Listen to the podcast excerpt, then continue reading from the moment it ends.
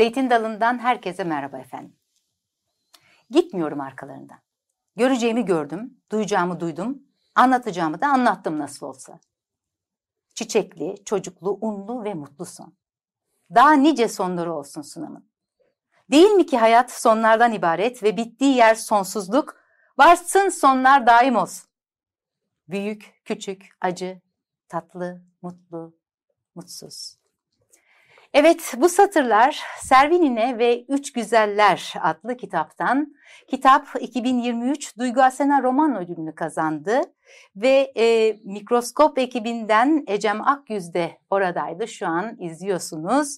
E, kitabın yazarı sevgili Arlin Çiçekçi İstanbul'da doğdu, İstanbul'da büyüdü, ilk sokak kavgasını İstanbul'da etti Bisikletten ilk düşüşü yine bu şehirde oldu. Abisinin hayal gücünün ürettiği oyunlarda vasıfsız figürasyon görevini bir yaşa kadar ziyadesiyle yerine getirdi. Ve o gün bugün okur, yazar, içindeki kız çocuğunun dizleri hala kabuk bağlar kendi deyimiyle. O kabukları tırnaklaya tırnaklaya yazdığı Beşerbaz'ın Marifeti adında bir romanı, Bavul ve Trendeki Yabancı dergilerinde yayınlanmış iki öyküsü var kendisinin.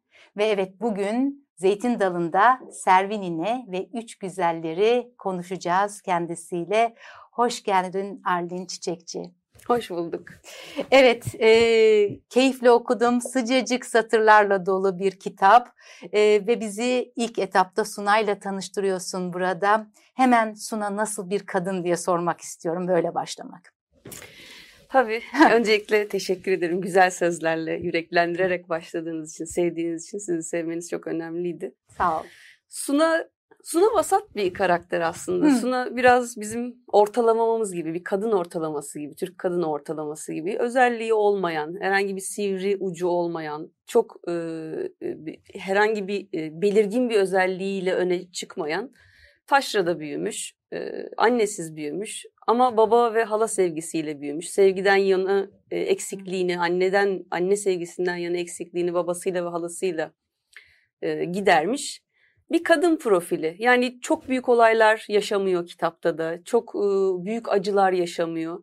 Ama hepimizin geçtiği sınavlardan geçiyor. Zaten toplum en en e, adil davrandığı kadını bile sınavlardan Maalesef. geçirdiği için Maalesef. Suna da onlardan bir tanesi. Şimdi gerçekten annesi e, olmaması, annesinin olmaması e, bir tahribata yol açmış Suna'da. Fakat bir baba ve hala figürüyle karşı karşıyayız.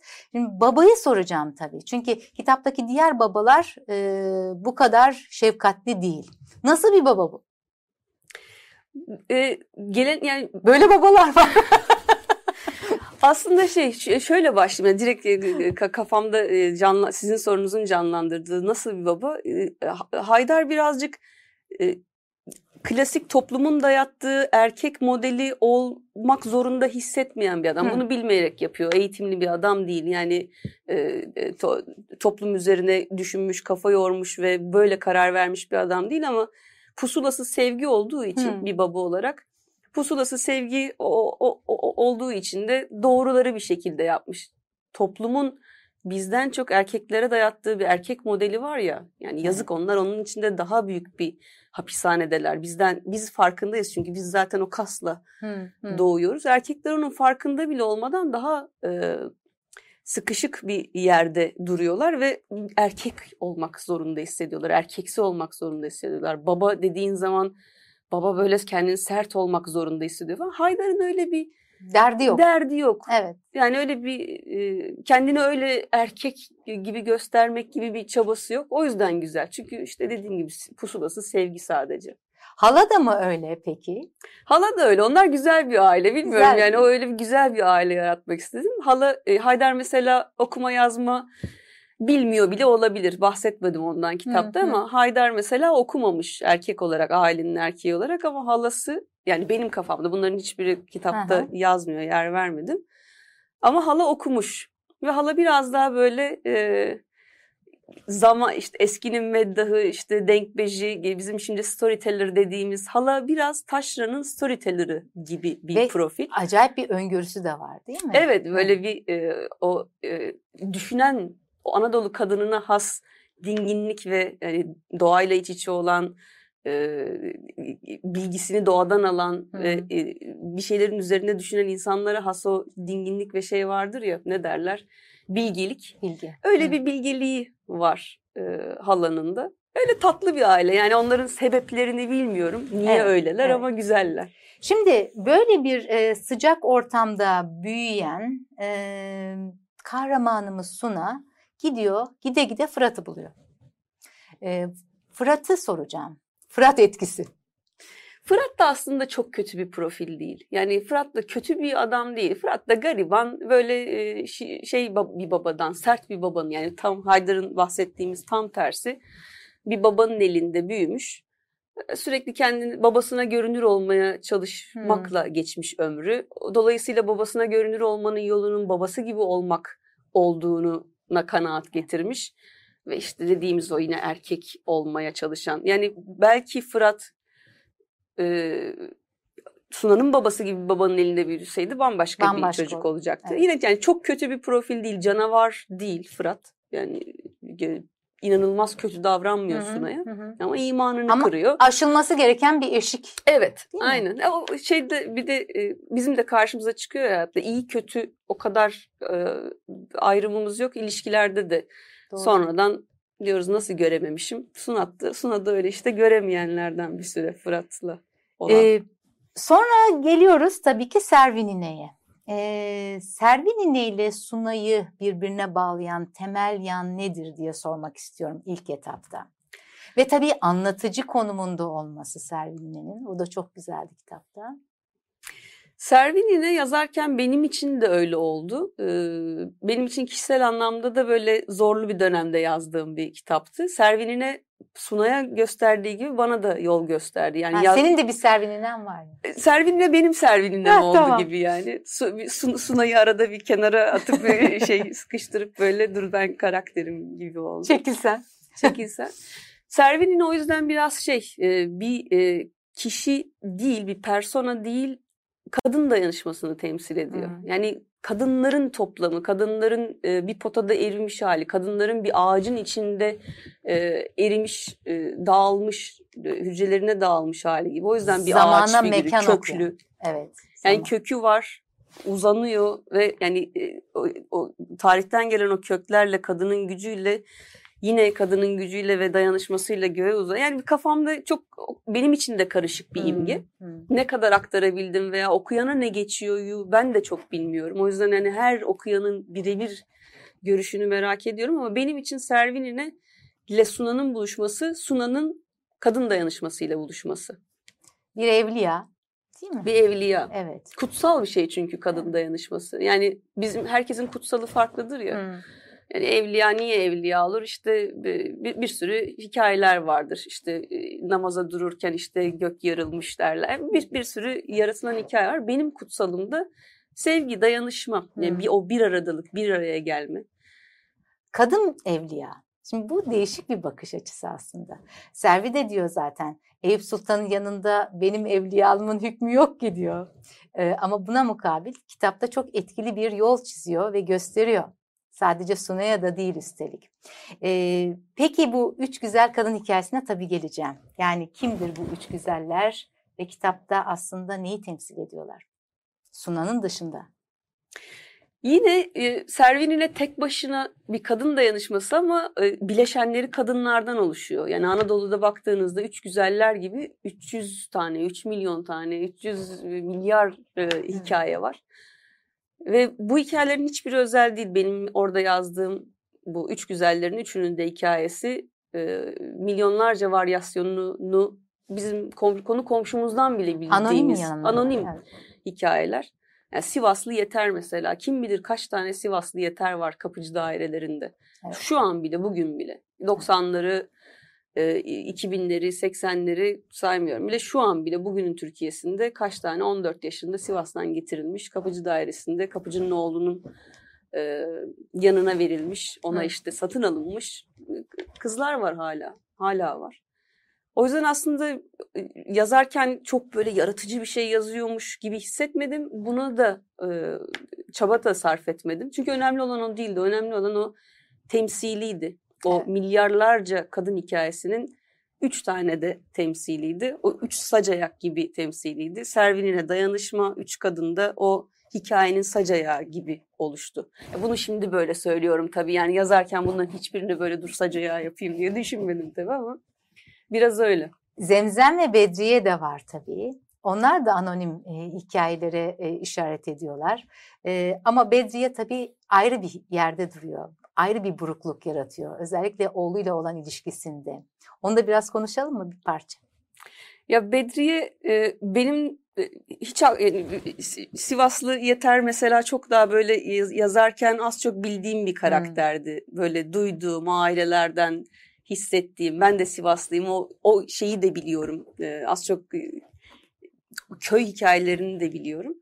Ama Bedriye benim hiç e, tanımadığım, e, o, o dünyaya hiç girmediğim için, yani o- oradan biriyle tanışmadığım için hiç aşina olmadığım bir karakterdi. Hem Bedriye hem Hmm. Tahir hem Gaffar oğlu, kocası vesaire.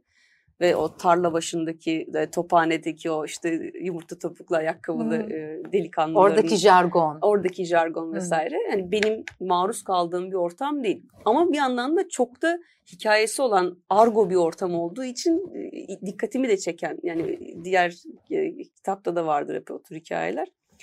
Merakımı çeken hikayelerden Bedriye'ye gelirsek Bedriye biraz da o anlamda arabesk de bir hikaye. Yani böyle Hı. bitişi de biraz arabesk. Hatta böyle böyle yazmasaydım mı dediğimde bir sonu var böyle işte son e, oğlunun hı, tarafından hı. bıçaklanması ve bir, bir arabesk bir tarafı var. Ama arabesk de boşuna oluşmuyor. Bu o da bu toprağın gerçeği. Doğru, o da doğru. olan o kadar acı da var.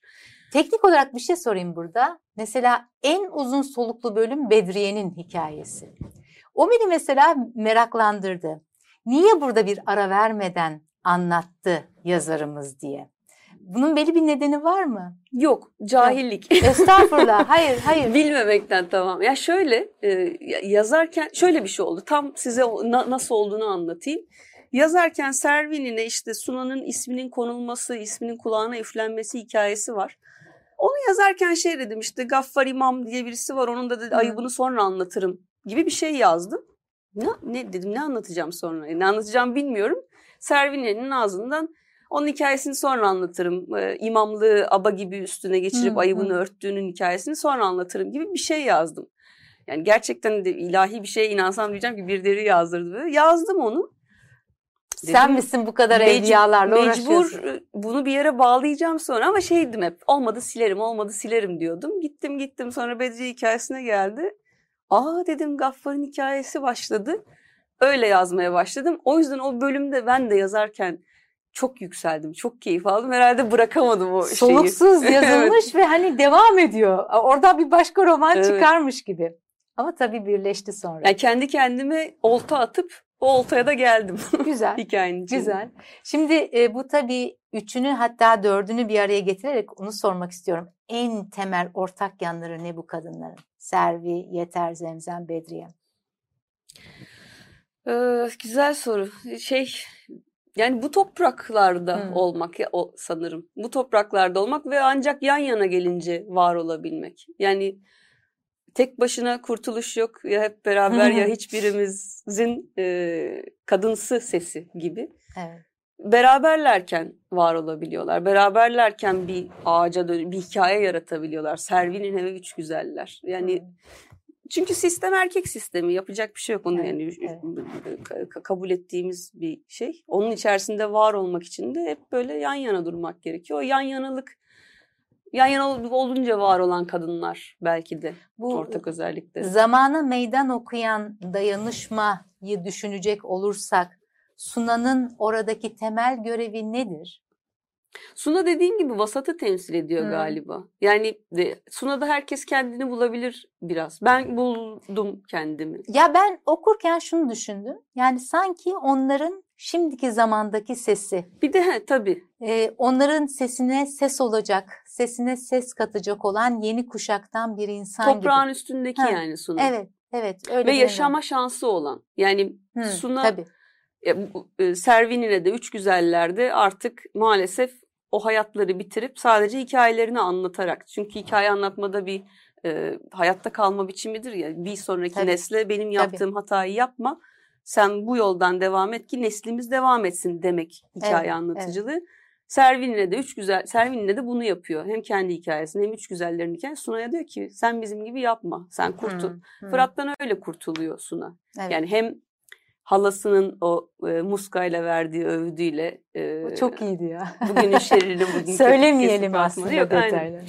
E, hem o hem halasından yani bütün kadınlar Suna'ya diyorlar ki bizim yaptı bunu bunu yapma. Yani Hı, sen hı. hayatta kal. O hayatta hayatta kalması için ona Evet. ipucu veriyorlar aslında. Ee, Suna evet yaşamın belki de sembolü, yaşayan bir, sembolü. bir yandan da e, bir başka kadın figürüyle bizi karşılaştırıyoruz. Mesela Dina'yla. E, onun e, ve daha sonra Gülsüm'ü de okutuyoruz, okuyoruz. E, Gülsüm'ün Servinine ile olan bir bağ var. E, geç kalınmış bir e, vakaya aslında dahil olarak çözülmesine de neden oluyor. Yani Gülsüm ve Dina'yı ben orada birlikte düşündüm, birlikte okudum. Bir tür yan karakter olarak okudum ama çok etkili iki yan karakter. Ne dersin yazar olarak? Çok doğru. Yani çok güzel bir yerden gö- görmüşsünüz. Dina ile Gülsüm'ü bu şekilde böyle yan yana koymazdım ben ama çok, çok mantıklı geliyor. Gülsüm çok çok önemsediğim bir karakter. Aslında kitabın en ortadaki karakteri Gülsüm olabilir. Çünkü dayanışmayı ateşleyen Gülsüm. Asıl işi başlatan o Tabii. zaten. Yani 1800'lerde kadın dayanışmasını ateşleyip kadın kadının yurdudur diyen Gülsüm. Onun sayesinde bu olaylar buralara geliyor. Onun sayesinde Servinine'nin bir hikayesi oluyor. Ve onun sayesinde Servinine, Suna'ya belki de yardım ediyor. Yani böyle Evet. dalga evet, efektiyle o, o e, hareketi ateşleyen Gülsüm. Gülsüm çok önemsediğim bir karakter. Gülsüm bu arada gerçek bir karakter tarihten. Yani Hı. o 1800'deki işte kim olduğunu bilmediğimiz bizim benim Servinine giymiş gibi üzerine hikaye yazdım. Tarihte ölümünün e, nedeni kocasının dayağı olup da kayda geçen ilk kadın diye bir kadın var. Adını bilmiyoruz. Hı hı. Onu da ortaya çıkaran yine Gülsüm işte adını bilmiyoruz kimse. Yani bir kadın ve diğer kadın ikisinin de adı geçmiyor. Ama böyle bir kadı sicili değil ama bir kayıt var. Ee, şimdi Yazılı. e, laf lafı açtı. Oraya gelelim. Kitapta birçok kitaptan bahsediyorsun. Mesela e, 30 sene evvel İstanbul, İstanbul Kazan Ben Kepçe, bir mahallenin doğumu ve ölümü, tarihimizde garip vakalar, İstanbul'un yüz mezar taşı gibi. E, çok ilgimi çekti okurken. Bunlardan nasıl etkilendin? Bunları bir e, yatır hikayesi yazmaya başladığımda e, bu tür kitapları e, tabii ki il- ilgim onlara kaymaya başladı. Onları almaya başladım. Bazıları zaten vardı evde. Ben şeyi de çok severim yani eski İstanbul hikayelerini, Reşat Ekrem Koç'u okumayı, İstanbul Ansiklopedisi karıştırmayı. E, bazı ciltleri Kitapta var, bazı ciltleri aslında online. satırlar arasında da gezdiriyorsun bizi. Hissettiriyorsun yani bu kitapların etkilerini. Onlar tabii hepsi şey e, çıkıyor bir yerden. Yani sevdiğim e, gündelik hayatımızda kullandığımız eşyalar diye bir kitap var mesela. Orada eskilerdeki eşyaları onların arasına dalıp böyle e, okumalar yapmayı seviyorum. İyi geliyor. Onlar da bir şekilde giriyor. Bazılarına da orada selam vermek istedim kitapta da. Yani hani bu bir sonuçta e, ku- kurgu metin yani bir referans vereceğim bir kitap değil aslında hikaye ama yeri gelmişken orada İyi olmuş, iyi olmuş. öyle bir selam vermek istedim. Peki masallar dedik, kitaplar dedik, bir de türküler var. Ee, şarkılar, türküler. Bunların etkileri nedir? Türküler şey e, bu ye- yeteri yazarken böyle ku- kulağıma sanki onun işte temizlik yaparken o e, sancılarını çekerken türküleri geldi. İşte e, kitabın tam o şeyi anlatmayayım ama biliyorsunuz türkü söylediği bir sahne var. Çok acılı bir sahne. Şey e, bölüm. Niye türkü niye türkü söylemesi yani türkü söylemesinin sebebi çok acılı bir sebep. İlk öyle başladı. Sonra o türkü geldi kulağıma öyle girdi. Çok da fazla türkü yok aslında galiba. Yani bir iki yerde aynı türküyü söylüyor. Ee, şey var. Bu son olsun Cem Karaca'nın. Kitabı yazarken hep böyle o da kulağıma gelen müziklerden biri oldu. Bu son olsun bu son diye. Bayağı yani yüz kere çevirip dinlemiş olabilirim yazarken. Çok içine işledi kitabın. Böyle hani e, şu müziği koyayım diye araştırıp koy- koymak değil de hep böyle kulağıma gelen sesler oldu. Peki bu son olsun. Bu önemli bir çıkış noktası kitap içinde. Hayat anlardan ibaret derler ama yanılırlar. Hayat aslında sonlardan ibarettir. E, kitabın içerisinde de geçiyor bu iki cümle. E, ve bizi nasıl e, buluyor? Birinci son, ikinci son, üçüncü son, otuzuncu sona kadar gidiyoruz böylece. Nedir bu sonların hikayesi? Biraz yazarken e, şeyi düşündüm. Bir, bir hikaye yazıyoruz, bir hikaye anlatıyoruz, bir şey yaşıyoruz, evleniyoruz, boşanıyoruz, e, sevdiklerimizi kaybediyoruz, sevdiklerimizin doğumuna şahitlik ediyoruz falan. Başını ve sonunu koyduğunuz her şeye son diyebiliyorsunuz. Yani son, mutlu son, mutsuz son, öldü, evlendi. Yani tam bitti, bir, bir çizgi çekiyormuşuz gibi davranıyoruz hikayelerde. Ama yok her şey hiçbir şey son değil. Her şey dönüşüyor. Her şey başka bir şeye evriliyor. Mutlu son diye bir şey yok. Çünkü o mutlu sondan sonra bir gün sonra ne olacağını bilmiyoruz. Çünkü hayat devam ediyor. Hayat devam etmese de başkaları için ediyor vesaire. Yani bir döngü var milyarlarca yıldır dünya için, evren için, hepimiz için, insanlık için. O yüzden böyle bir onları düşünürken şey diye başladı yani birinci bölüm bölüm diye bu da bu da bir son. Suna'nın sonları. Suna evlendi, Suna doğdu. Hepsi bunların bir hikaye başı sonu olan. Öyle öyle derken e, herhangi bir son yok demeye karar verdim. Bana kitabı imzalarken çok teşekkür ediyorum bu arada. E, mutlu sonların daim olsun diyorsun. E, şimdi onu soracağım tabii. Kitap ve bu kahramanlar ve Suna e, mutlu sona erişiyor mu? Kısaca yani öyle çok detay istemiyorum. Evet yani kitabın sonunda biraz böyle tatlı bir mutlu e, son var. Mesela işte Suna işte klasik mutlu son ne olurdu? Evlendi çocuk sahibi oldu. Benimki de böyle çok aykırı olmadı ama o bir şekilde öyle evrildi. Suna işte sevgilisi e, Ararat'la e, beraber oluyor ve e, neyse söylemiyorum ama şey yine ona yakın bir son oluyor. Yani kadınlar için biçilen mutlu sonlardan Hı. kurtulmaya çalıştım olabildiğince. E, şimdi gene e, satırlara birazcık temas edelim. Arayan her fani elbet bulur evliyasını, her evliya da fanisini diye bir cümle var. E, ve bu tabii aslında gene e, anlatıcının e, yaklaşımıyla yazılmış olan bir cümle. Diyor ki biz işte böyle bulduk Sunam'la birbirimizi. İstidadımız yettiğince de birbirimize mutlu sonlar biçtik. E, mutlu sonlar deyince evet Servini'nin mutlu sonu ne oluyor? Servini'nin mutlu sonu bilinmek ve e, yani hikayesinin bilinmesi. Hı hı. Gerçek Servini, o kimse o işte tarihteki ilk e, ölümü kayda geçen Gülsüm sayesinde, sonra bu hikayeler sayesinde, hepimizin sayesinde hı hı. şimdi biliniyor. Yani bir hak tak, taksimi var, bir bir adalet e, var gibi hissediyorum ben. Biliniyor çünkü evet. artık adı konulmuş. Çünkü o ilk tarihte geçen e, vakada Şehmanevi diye bir adam var. Şehmanevi öldürüyor karısını işte Servin'le bizim dediğimizde. Feci bir şekilde öldürüyor. Evet döverek evet, öldürüyor evet. ve izler vesaire. E, tetkikte çıkıyor o da. Şehmanevi hala bugün e, bil, olan bir karakter. Karabaş Efendi'nin oğlu. Karabaş tarikatının e, başındaki adamın oğlu nüfuzlu bir karakter. Hala bugün birçok kaynakta baktığınızda kitaplarda falan çok böyle e, ulvi e, ta, takdir edilmesi gereken büyük hizmetleri olmuş bir adam olarak geçiyor kayıtlarda. Evet. Biz diyoruz ki o öyle değil. Kadınlar konuşmuş oluyor yani bir anda. Burada kadınlar konuşsun. Evet.